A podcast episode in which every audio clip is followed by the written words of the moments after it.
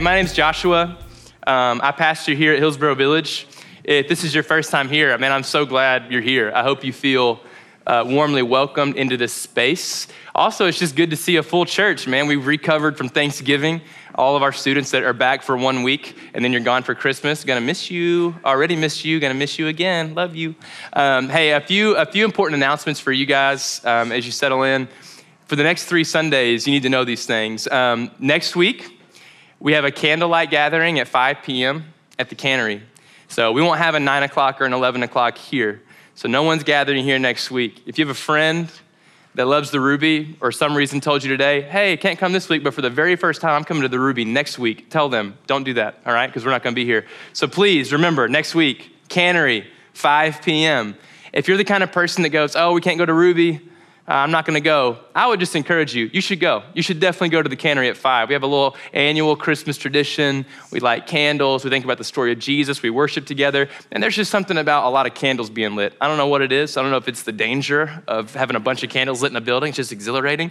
I'm kidding. But it's very peaceful. It's very worshipful, and it's a good, it's a good thing to go to. So um, I'm going to be there. We're going to be there holding it down. So come. Come next week to the cannery.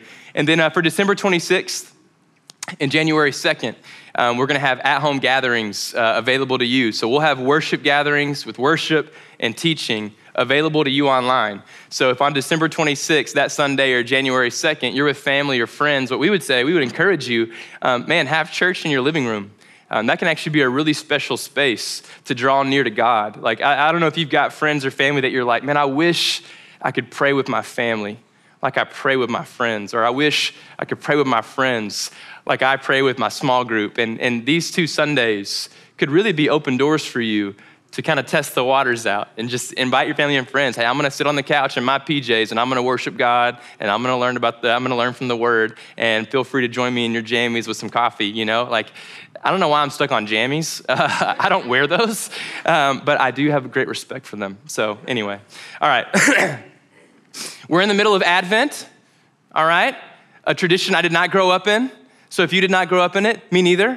But what Advent is, it's a word that just means arrival. And Christian churches around Christmas time, we, we think about the arrival of Jesus in two ways. One, that he came the first time. So the nativity scenes in front yards, the Christmas cards you get in the mail, you see Jesus as a little baby and some wise men. That's what we're remembering. When you hear joy to the world, the Lord has come, like Jesus came. So Advent we spend four straight weeks surrounding words hope, peace, joy, love, and we focus on celebrating that Christ came. He really came. He said he would come, and he did.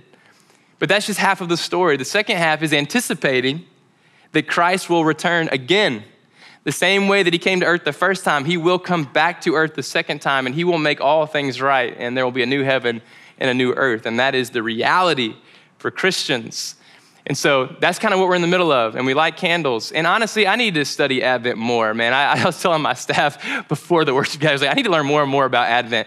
I, I, know the candles like are a symbol for the words that we're celebrating. That's all I really know about it. So anyway, enjoy the candles. Think about hope, joy, and peace today, okay?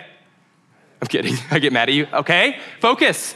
All right. Um, today we're talking about joy. And, uh, you know, I, I didn't realize this. I had to have a kind of DTR with joy this week, a define the relationship. Because for me, growing up, I don't think I've really ever liked that word very much. I don't know why, because joy is a pretty happy word in its nature, right? Uh, but to me, I, for some reason, I always thought it came across as shallow, and maybe it's just because of my experience. To me, I think I grew up thinking joy just meant, hey, smile, Christian. You sad? Well, smile. God, you know? So just be happy, all right? Chill out, you know? Jesus, like, be happy, you know? And that always felt like it missed the mark for me. Like, wait a minute, I'm sad though, right? Like, some seasons I'm just kind of frustrated. So, how does that work? You know, the joy, the joy, the joy of the Lord is my strength. Yeah, it's my strength when I feel strong. Uh, you know, that's what I feel joy, but otherwise, I think I had a pretty limited understanding of it. Like, I think about this thing I'd go to every year, and uh, it's called the Living Christmas Tree. You ever heard of that? This thing's wild, y'all. Get ready. It's a church tradition that I had uh, at the church I went to. I actually played Baby Jesus in the Christmas play. Yeah. You didn't know that? Oh, baby, I should have told you that already. Love you. Sorry. Um, you, I think there's pictures. They're crazy. anyway, so three year old me, baby Jesus, there I am. All right. But anyway, this living Christmas tree, guys. All right, just picture this. Higher ceilings than this. There's like a 40 foot fake tree. There's a staircase up the side. There's rows in the tree. And a choir would, do you know it? You're picturing it. We're good. We'll talk later. No way. I'm guessing they did it first. Anyway, so we filled the, this like church choir would fill this massive Christmas tree, like 60 adults. Christmas lights come on and they just start singing, Joy to the world. And they're smiling so big the whole time. And it's beautiful because it's Christmas and it's festive. But when I thought about joy, that's what I think about, that living Christmas tree. But I'm like, what are you doing? It's not Christmas though, you know, and joy doesn't quite hit the same. And so Today, I want to talk about joy according to Scripture. I want to give us a truer understanding of what joy is, because I think sometimes what I've done, at least, is I've confused joy and happiness. I've made that the same thing, right? Whereas happiness is a little bit more emotional. It's more tied to circumstance. Happiness happens when a desired outcome happens in your life. You're happy, right? It's kind of tied to what's going on in your life personally. But joy Joy stands outside of that. It's a perspective that's rooted in eternity, right? I don't know if you've ever seen like a ghost movie or something, or like an outer body experience on a movie where like someone like leaves their body and like comes above everything and like can like see the whole thing happening. You know what I'm talking about? That's kind of a weird thing. If you if you don't know, don't worry about it. But anyway, joy kind of does that. If this is your life, joy it, it comes above your life and has a much deeper perspective than what's going on down here, right? That wasn't even worth it. I'm not even gonna say that at the 11 o'clock. That was terrible. Anyway, I was looking it up on the Bible Project and uh, watched this like four minute YouTube video, What's Joy According to Scripture? And they, they had this definition that I loved. It's not quite a definition. It says, The joy of God's people is not determined by their present circumstance, but by their future destiny. All right? So, joy is not rooted in what's happening right now, what may or may not happen in the near future, but what will certainly happen in the destiny of all believers. That's joy. And so, biblical joy, it exists outside of anything going on in your life. All right? And so, I wanna, I wanna discover today, or maybe rediscover for some of you, what joy is according to Scripture. And I'm gonna follow a pattern that might be familiar to you if you've been with us for a few months.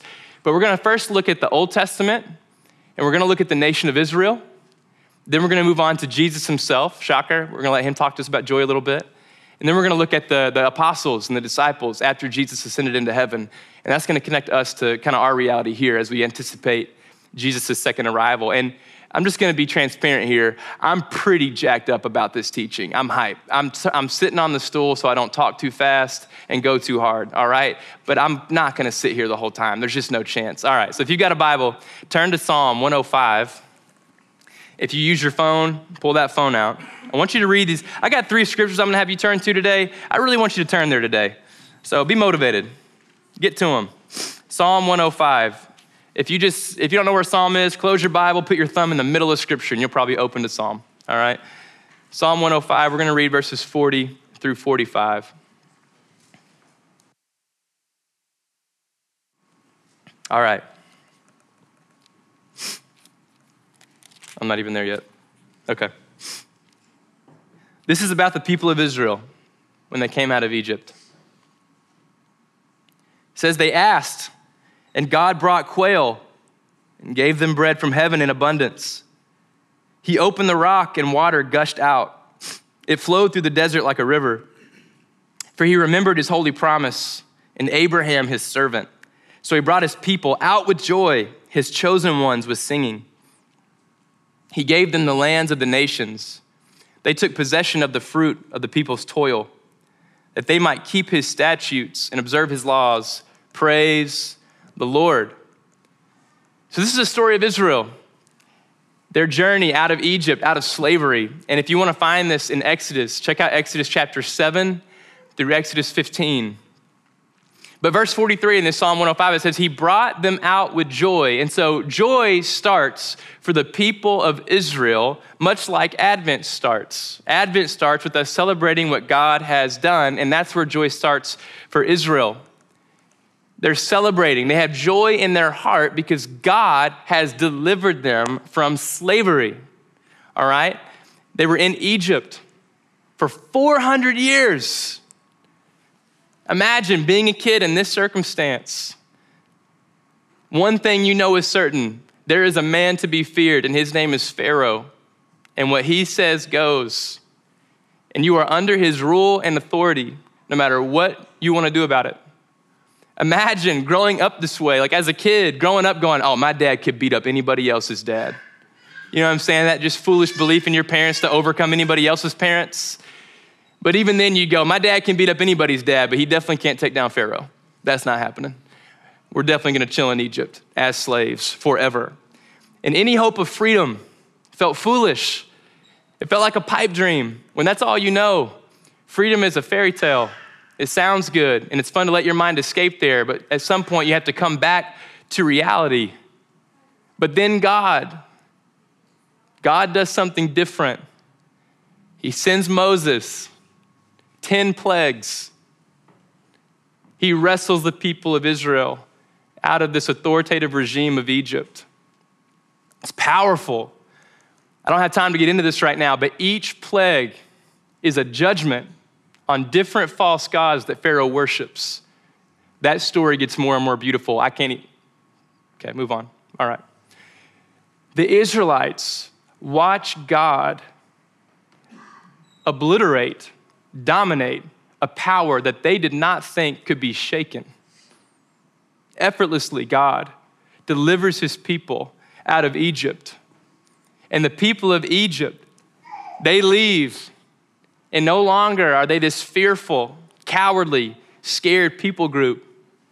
Imagine them cocky, their chest is puffed out. They're like, man, I always knew God would come through. you know, like, you know that confidence you get? Like, I started thinking about whenever you take a test that you know you're gonna fail, and then somehow you make a B on it, and you're like, I figured it out.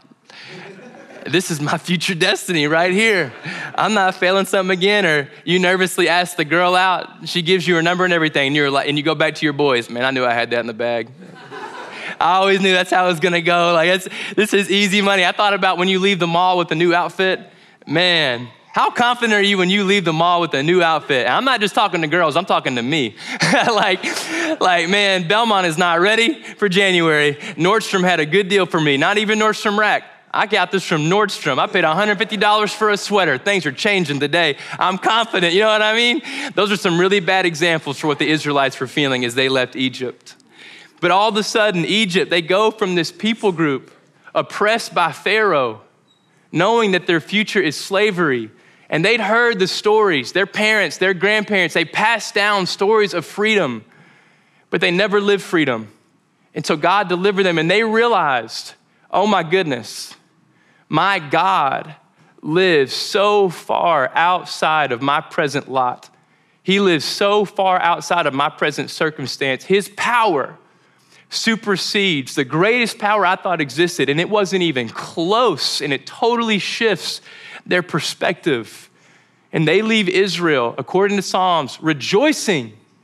God had overcome the greatest power they'd ever seen, so powerful it took four centuries of crying and praying for God to respond and deliver them into freedom. But something that's crucial here, they're not just celebrating that God has delivered them from Egypt. Verse 42 says, in, in Psalm 105, says, God remembered his holy promise and Abraham. In Genesis chapter 15, God told Abraham, Your people, they will suffer, but I will deliver them. And I will get them to a land where they will have great possessions. In other words, they will have abundance. He's not just going to arrive and save them from something, He's going to deliver them to a new reality. They're not just leaving slavery, they are entering a promise. In Exodus chapter 3, God's talking to Moses. He clarifies, He gets more specific. What's that promise? Says it's going to be a land that flows with milk and honey. And growing up, I was like, why does it even sound good? I don't want to walk around stepping in honey, you know? So obviously, it doesn't mean literally they're ankle deep in milk and honey. That didn't hit at all. All right. all that meant was they're going to enter into a land of abundance, of freedom, independence, their own economy, vegetation, food to feed their families, their kids. They can grow their nation. God is going to lead them into freedom. And when you're in Egypt, that's a pipe dream. But when God has just parted a sea and you walked across on dry land, all of a sudden your confidence in what God is able to do has shifted tremendously. So they're going, if He did that, He's definitely going to do that. And so they leave singing, rejoicing what God has done. But what God has done has fueled their confidence to believe deeply within their soul what God will do, right? That's kind of Advent in a nutshell. That's the Old Testament version of Advent. Going, look what he did and look what he's about to do. And my confidence in what he's going to do is just the same as my confidence in what he already did. It's the same thing, right? All right, so that's the, that's the Old Testament version. That's the people of Israel. We could have spent a whole hour there, but we're gonna move on. We gotta get to Jesus, right? So, what's he gonna say about this? Because there's a new version of Advent for us. God doesn't long to just deliver us from a land of Egypt. He longs to free our souls from sin. He wants to take us to the soul's promised land. Isaiah 53 12 says this. This is a prophecy about Jesus. He poured out his soul to death and was numbered with the transgressors. Jesus was not a transgressor, but he became one. Yet he bore the sin of many and makes intercession for the transgressors. So prophecy promises Jesus will live perfectly, but he will take on all of our sin for the sake of the sinner to take on the, uh, Christ's righteousness. The most unfair of trades completely in our favor. That's the promise of Jesus. A perfect God looking at an imperfect people, seeing an infinite chasm between him and his creation and saying, I will take care of this. I will handle this. So, right now, turn in your Bible to Matthew chapter 5. We're gonna look at verses 11 through 12 because this gives us a new perspective on how we live life. That Jesus came and dealt with our sin and that he will come back changes everything. And I wanna zoom into Matthew chapter 5. This passage is insane, you guys. Oof. All right. We're gonna read verses 11 through 12. I'm gonna mute and I'm gonna cough. Resume. All right. Verses 11 through 12, Jesus says this Blessed are you when others revile you and persecute you and utter all kinds of evil against you falsely on my account. Rejoice and be glad, for your reward is great in heaven, for so they persecuted the prophets who were before you. All right, so Jesus is about to help us understand where our source of deep joy that lives outside of circumstances comes from. Now remember, the joy of God's people is not determined by their present circumstance, but by their future destiny, okay? So we're gonna go verse by verse. We're gonna look at verse 11 for a second. He says, Blessed are you when people revile, persecute, utter all kinds of evil. Let me define some of these for you. Revile you. Says, Blessed are you when people criticize you to such an extent that it becomes abusive, okay? So blessed are you when people verbally abuse you. All right? That's important. It's not just they're calling you names, they're abusing you, okay? Secondly, that they persecute you. Blessed are you when people actively, with joy, with not joy, with happiness in their hearts, seek your downfall. They criticize you, they hurt you, they make you feel pain, they make you feel sad, that you feel defeated. It's basically Twitter, but in real life. Blessed are you when people gun for you, when they rejoice at your downfall, when they persecute you, right? To be clear, this is not fun. Don't let the blessed are used fool you. I'm describing terrible things right now, okay? Then he comes to a third thing. Blessed are you when they utter false words against you on my account. Let me pause there. Have you ever been gossiped about? And let's not even get to someone lied about you. Has anyone ever gossiped the truth about you? You ever had a friend air your dirty laundry and they weren't even lying? and it stings so bad. Like, hey, man, I told you that when we were friends. I know we're not anymore, but like, chill out. What the heck? A pact is a pact. We spit shake, you know? I don't do that. I hate feeling out of control.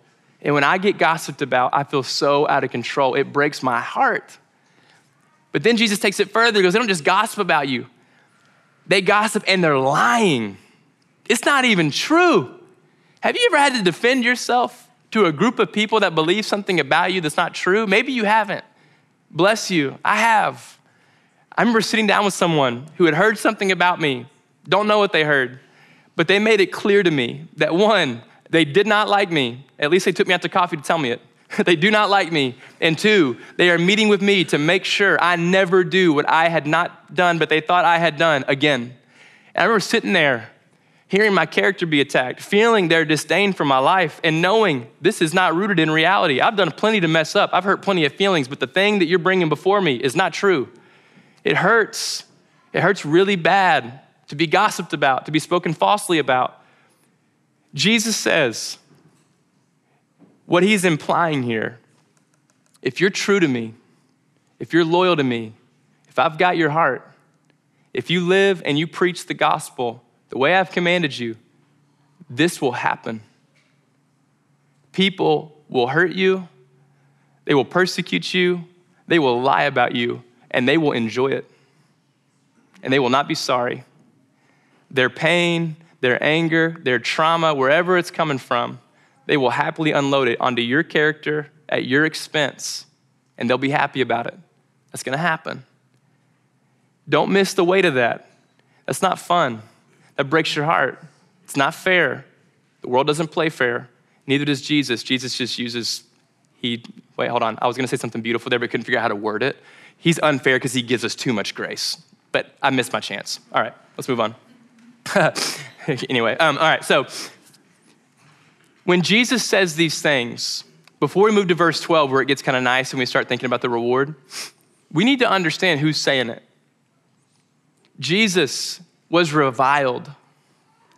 People abused Jesus.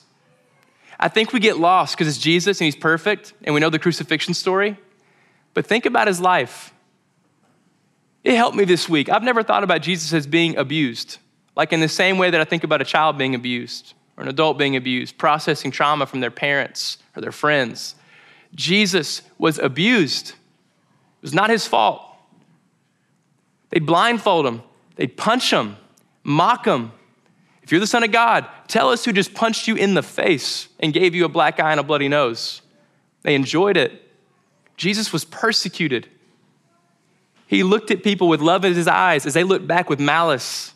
They beat him. They hated him. They chased him out of towns. They were mean to him. Jesus was human. He felt that. He was also God coming for their salvation. So he really felt that. I forgot where I was. Oh, yeah.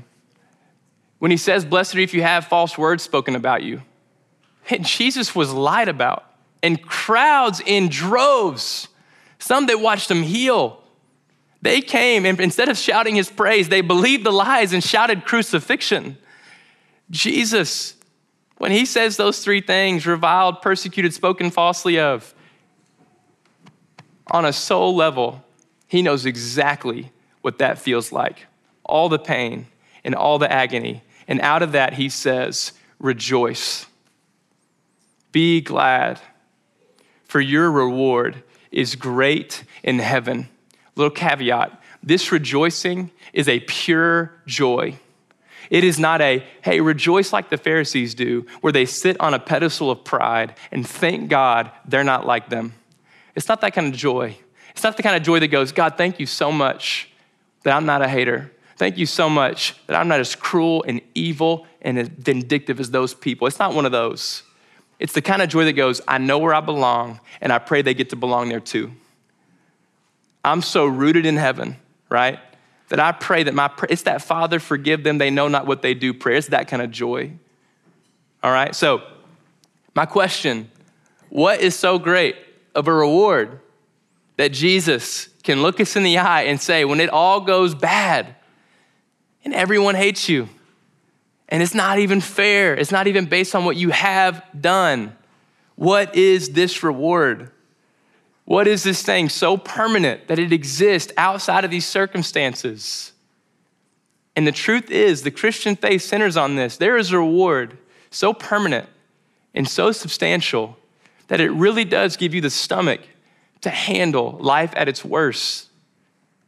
The ultimate reward is life with God forever. And I think sometimes I feel the belief gap in myself and in my church and in just humans. It's hard to believe this that we will see Jesus face to face, that heaven is more permanent than this right here. More permanent than my marriage is me and Jesus forever. And Jesus was so rooted in this that no amount of persecution can shake him. He left heaven to get here. He knows where he came from and he knows where he's headed and he knows the future. And it's so rich that he can endure this persecution. Revelation 22, 3 through 5 says, No longer will there be anything accursed, but the throne of God and of the Lamb will be in it, and his servants will worship him. They'll see his face, and his name will be on their foreheads, and night will be no more, and there will not be need for light of lamp or sun, because the Lord God will be their light, and he will reign forever and ever. What reward makes all of it worth it that we will be with God forever? And it's that simple. Like, and the reason we're not all like, yes, amen, keep going, Josh. I can't wait for heaven. That's the belief gap I'm talking about. That's that place in our hearts. It's like, yeah, sounds nice. I don't know. Sometimes we're still kind of like in Egypt, you know what I mean? Like, I don't know, Pharaoh's pretty crazy. I hear you though. Sounds good, you know? Ah, but man, this is so real, and I don't even want to explain it. I just want you to know this is the hope of faith in Jesus. Guys, you die, you see Jesus. You die, you open your eyes, Jesus Himself looking right back at you. And for those that know God, you will have no request to undo your death. Oh, I'm getting ahead of myself. Okay. I started thinking about the criminal on the cross, that conversation he has with Jesus. Jesus, remember me. Please. He sees something in Jesus. How Jesus is dying is telling him Jesus is the Messiah. Think about that already. Anyway, he looks at Jesus, please remember me. And Jesus says, Today you'll be with me in paradise. And I thought about that man's life and how boring of a Hollywood movie it would be. His life just went wrong from the jump. I don't know what his parents were like, what his upbringing was like, but something about how he spent his time led him to, cre- to commit a crime so aggressive, so illegal, that they punished him to die naked in front of people, suffocating to death on a cross. This guy's life was so not worth living until about five seconds before he died. And then Jesus says, You'll be with me. And in my head, he's like, What'd you say? Dies, wakes up. Yo! Hold up! What? You know, like what happened? And he enters paradise. And I just thought about how drastic that light switch was. That dude went from the saddest possible ending to his life to the best possible ending that any of us could hope for. That dude got life with Jesus at the buzzer. Everything he did was sending him to a life apart from God. And right at the end, Jesus goes, My grace is sufficient. See you in a few minutes for the rest of time. That's crazy and that's real. That story is so remarkable. That's grace. No matter what last night was for you, no matter what deep, dark secret you are holding to, look to Jesus. Please remember me. And he goes, I will see you in heaven. Man, that's crazy. Do you know your life is not forever? It's not. A lot of the irrational fear we see in our world right now is because we don't understand death is not permanent. There is a reward. You will see Jesus face to face. And for those that believe in him, you will enter heaven and you will not want to go back. I promise you that. How does this impact our life now? Go to 2 Corinthians chapter 6, 1 through 10. Wild. We're just going to turn up even more. Now we're going to join Paul the apostle. He's got a testimony, man. He's crazy. He came to believe in Jesus. And once he met Jesus, his, the trajectory of his life just completely changed. He starts just going crazy, living on mission. It's wild. As we read these words, listen to the words he uses because he's going to state some words that are part of his story, his testimony as he's evangelized and, and spread the gospel, all right? Verses 1 through 10, it says, Working together with him, then we appeal to you not to receive the grace of God in vain. For he says, In a favorable time I listened to you, and in a day of salvation I've helped you. Behold, now is the favorable time. Behold, now is the day of salvation. We put no obstacle in anyone's way so that no fault may be found with our ministry. But as servants of God, we commend ourselves in every way by great endurance in afflictions, in hardships, calamities, beatings, imprisonments, riots, labors, sleepless nights, hunger, by purity and knowledge, patience, kindness, the Holy Spirit genuine love, by truthful speech and the power of God, with the weapons of righteousness for the right hand and for the left, through honor and dishonor, through slander and praise. We are treated as impostors, yet we are true, as unknown and yet well known, as dying and behold we live, as punished and yet not killed, as sorrowful yet always rejoicing, as poor yet making many rich, as having nothing yet possessing everything. Paul has this perspective. Jesus came. He met him on the road.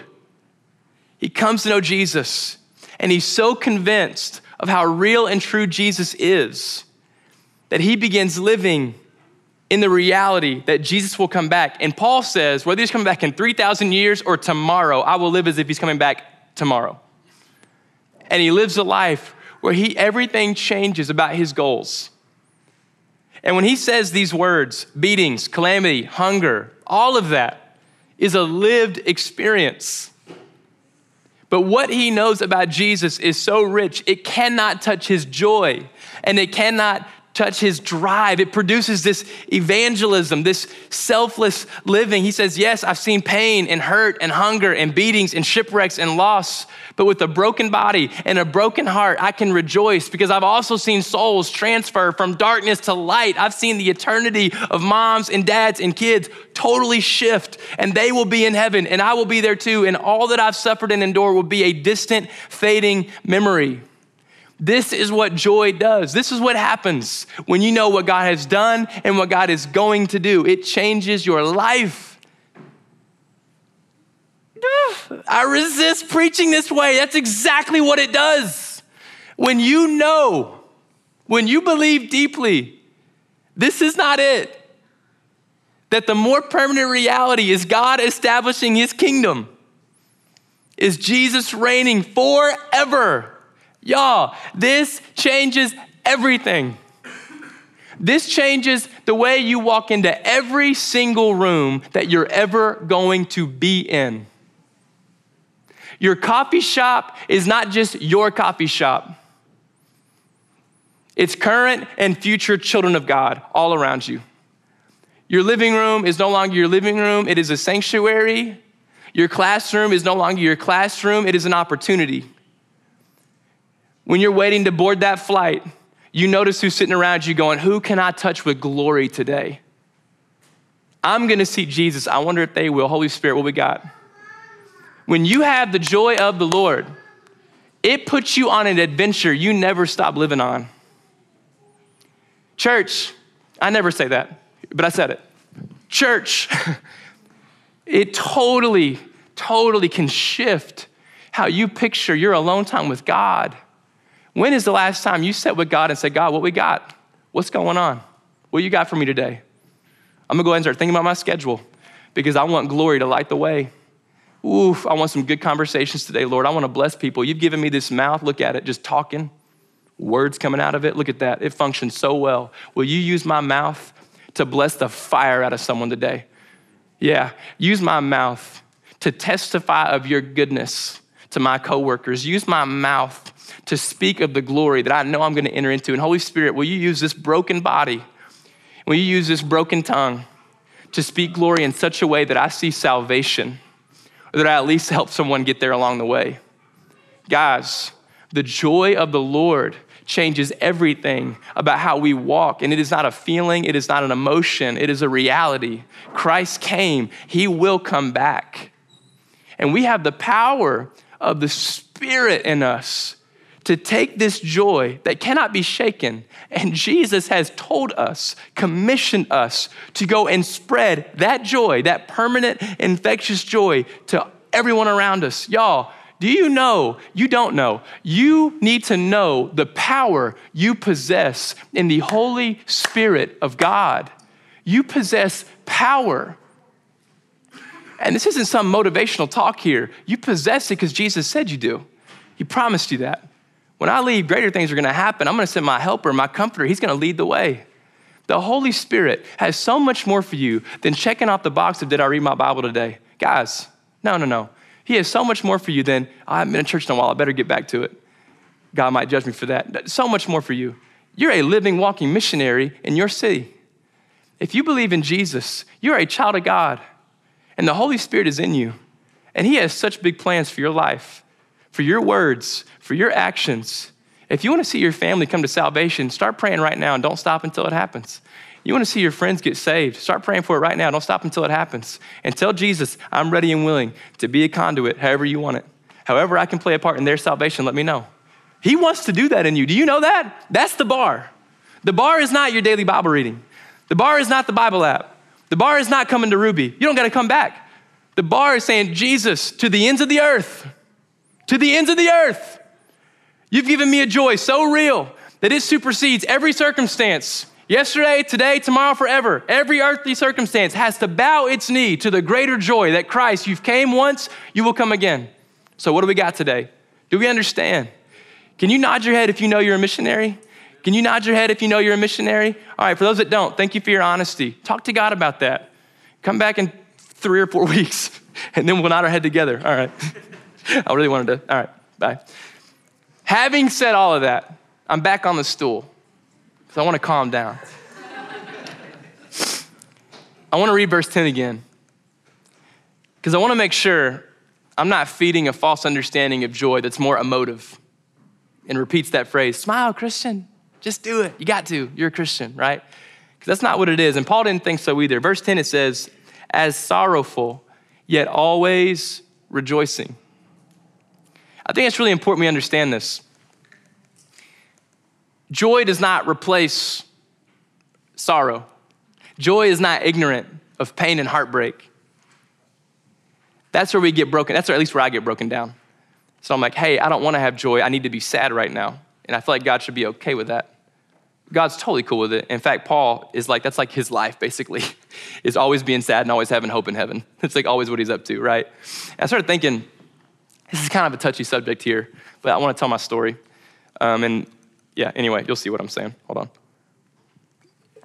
I started thinking about my grandmother. Her name's Granny Sue. Shout out, love you. And uh, hold on, I'm gonna, I, I might cry. Uh, my grandma was awesome. She's like my best. She was, my, she was one of my, my OGs. She was, me and her were really tight. And uh, loved her. She had ovarian cancer for like 11 years, which is six years longer than you're supposed to have. You're supposed to die before then, but she was stubborn. And, but she was one of those classic Christian grandmas with cancer, if that makes any sense. Don't it seem like they're always like so confident and full of faith? I don't know how that works. I don't know how the cancer patient has more faith than the family of the patient, but that was the thing that was happening. You know what I'm saying? We're all like crying for her, worried for her, and then she won't return the favor, and we're like, what's going on? You've got cancer, not me, you know? And that's just how she was. She was rooted in heaven. And you can say you're rooted in heaven, but cancer kind of tells you the truth. You know, when you know you're dying, that's when you know the truth of it all. And so when she got it, the truth was revealed. She had hope in heaven. And it didn't make chemo feel good. And it didn't make the thought of losing her family feel good. But it did make her have a lot of hope in Jesus. And I remember being at her funeral, actually, the visitation first. And so many people coming by sharing how Granny Sue always called him, told her they were praying for him, trying to get him to go to church, trying to get him to follow Jesus, all this stuff. And we didn't even know she was doing that. She's sneaky like that. Insane little journal, all these names written down. And, I remember preaching her funeral. And I remember, I just, it stinks when you lose somebody. It's awful, man. She never met Leah. She's not gonna meet my kids. And I thought all that would happen, you know? And I loved her so much. And so, like, I, would, I was crying, like tears of sadness, you know? I'm, I'm devastated. My grandma died, and death is awful. But, guys, I couldn't escape this next part the whole time there was joy in my heart. Because I knew if Jesus was like, hey, your family's pretty upset. You want to go back? I knew she'd say no to Jesus. She's like, nah, they'll get it when they get here. they won't judge me for it. Once they get here, I promise you they wouldn't want to go back either. I'm—I'm gonna chill here. Not that Jesus is gonna make that offer, that'd be super weird, but it'd be a really weird negotiation in heaven. Feels like they have other stuff to do. Um, man, that's how sorrow and joy came together in my life. Is when I'm heartbroken about death. I'm heartbroken about death, but also like my grandma fought her whole life to root her soul in the presence of God, and she got her reward. And cancer was worth it. And her losing her 16 year old daughter in a car accident was worth it because now her and her daughter are worshiping Jesus together. In a billion years, they'll still be doing that. And all this, no one will know what the ruby is. But my grandma and her daughter, Terry, will be worshiping together. And look, death is really sensitive. So if that's not how you've processed the death of a loved one, please hear me saying this. That's okay. That's where I want to be careful talking about death. It's very emotional, it's very heavy. So I don't want to manipulate this moment. But I couldn't get past it. That's where I saw sorrow and joy come together in my own life. This is what happens when you're sure that when I draw my last breath, my more permanent reality starts my more permanent reality is life with a perfect God where He has fully bestowed His righteousness on my soul. How does this shape us now? How does this want to interrupt your life and get deep within your soul? And I don't want to be trite and give you like a three step plan to processing the joy of the Lord, but I would really encourage you sit with God, address your belief or lack of it Talk to him about it. I would really encourage you to pray to God and ask him, Lord, will you lead me in the way of true joy that really believes in what you've done and what you're going to do? And will you help that be my anchor point? That life circumstances, that even death can't touch it. And in the spirit of Advent, maybe take some time this week to look back and celebrate. Celebrate the coming of Jesus. Go read the birth story. Go read a gospel this week. Read it over Christmas break and just celebrate what God has done. He is a promise fulfiller. He has done it. Look at the life of Jesus. Think about salvation and then maybe get a little closer to history. Like think about yourself. Think about your own story. Where have you seen God prove himself in your life? Where have you had the Holy Spirit speak a different language to your soul that no man or woman can speak to you? and you know that was God, you know it. Sit there and celebrate it. And as you celebrate it, ask God, God, may what you've done puff my chest out like the Israelites leaving Egypt. May what you've done give me confidence, hope. May it change how I talk. May it change how I wait in the Chipotle line. While it, may it change how I make these work calls. May it change how I argue with my spouse. May it change what many of my friends do on Friday nights. God, will you take what you've done and totally transform how I live into the future? Because one day I will, for a fact, without doubt, see you face to face. And so, my invitation to you this week over Christmas break, dig deeper into the joy of the Lord Ask God, God, lead me. Show me what joy is. Show me what a life looks like when it is rooted in heaven, when it knows that death is not the end, that all of us will see God face to face. And that's the best news ever for those that belong to Jesus. This is incredible news. I mean, think about, I don't want to go on too much of a tangent. Think about what that does to your view of your own death death is no longer a threat. All of a sudden, Paul makes sense. What does he say about death? To die is what? To die is gain. To die is a promotion. To die is improving my life. That doesn't make sense. That's what happens when you know Jesus has your soul. All right, so we're gonna go to communion. I don't know how to end this one. I, I wanna keep preaching. Um, I'm not going to. Let's go to communion. And when we take communion together, it is such a symbol of joy. It remembers what Jesus has done. The bread, his body broken for us, the cup, his blood spilled for us. So we take communion going, because of your sacrifice, I get to take on your righteousness. And because of your righteousness, I get to look at the future and the end of my life with joy in my heart. And it changes how I live today. So I'm gonna invite us to stand right now as a church, and we're gonna take it together. So you can go grab communion. We've got tables in these three corners of the room. Go grab communion.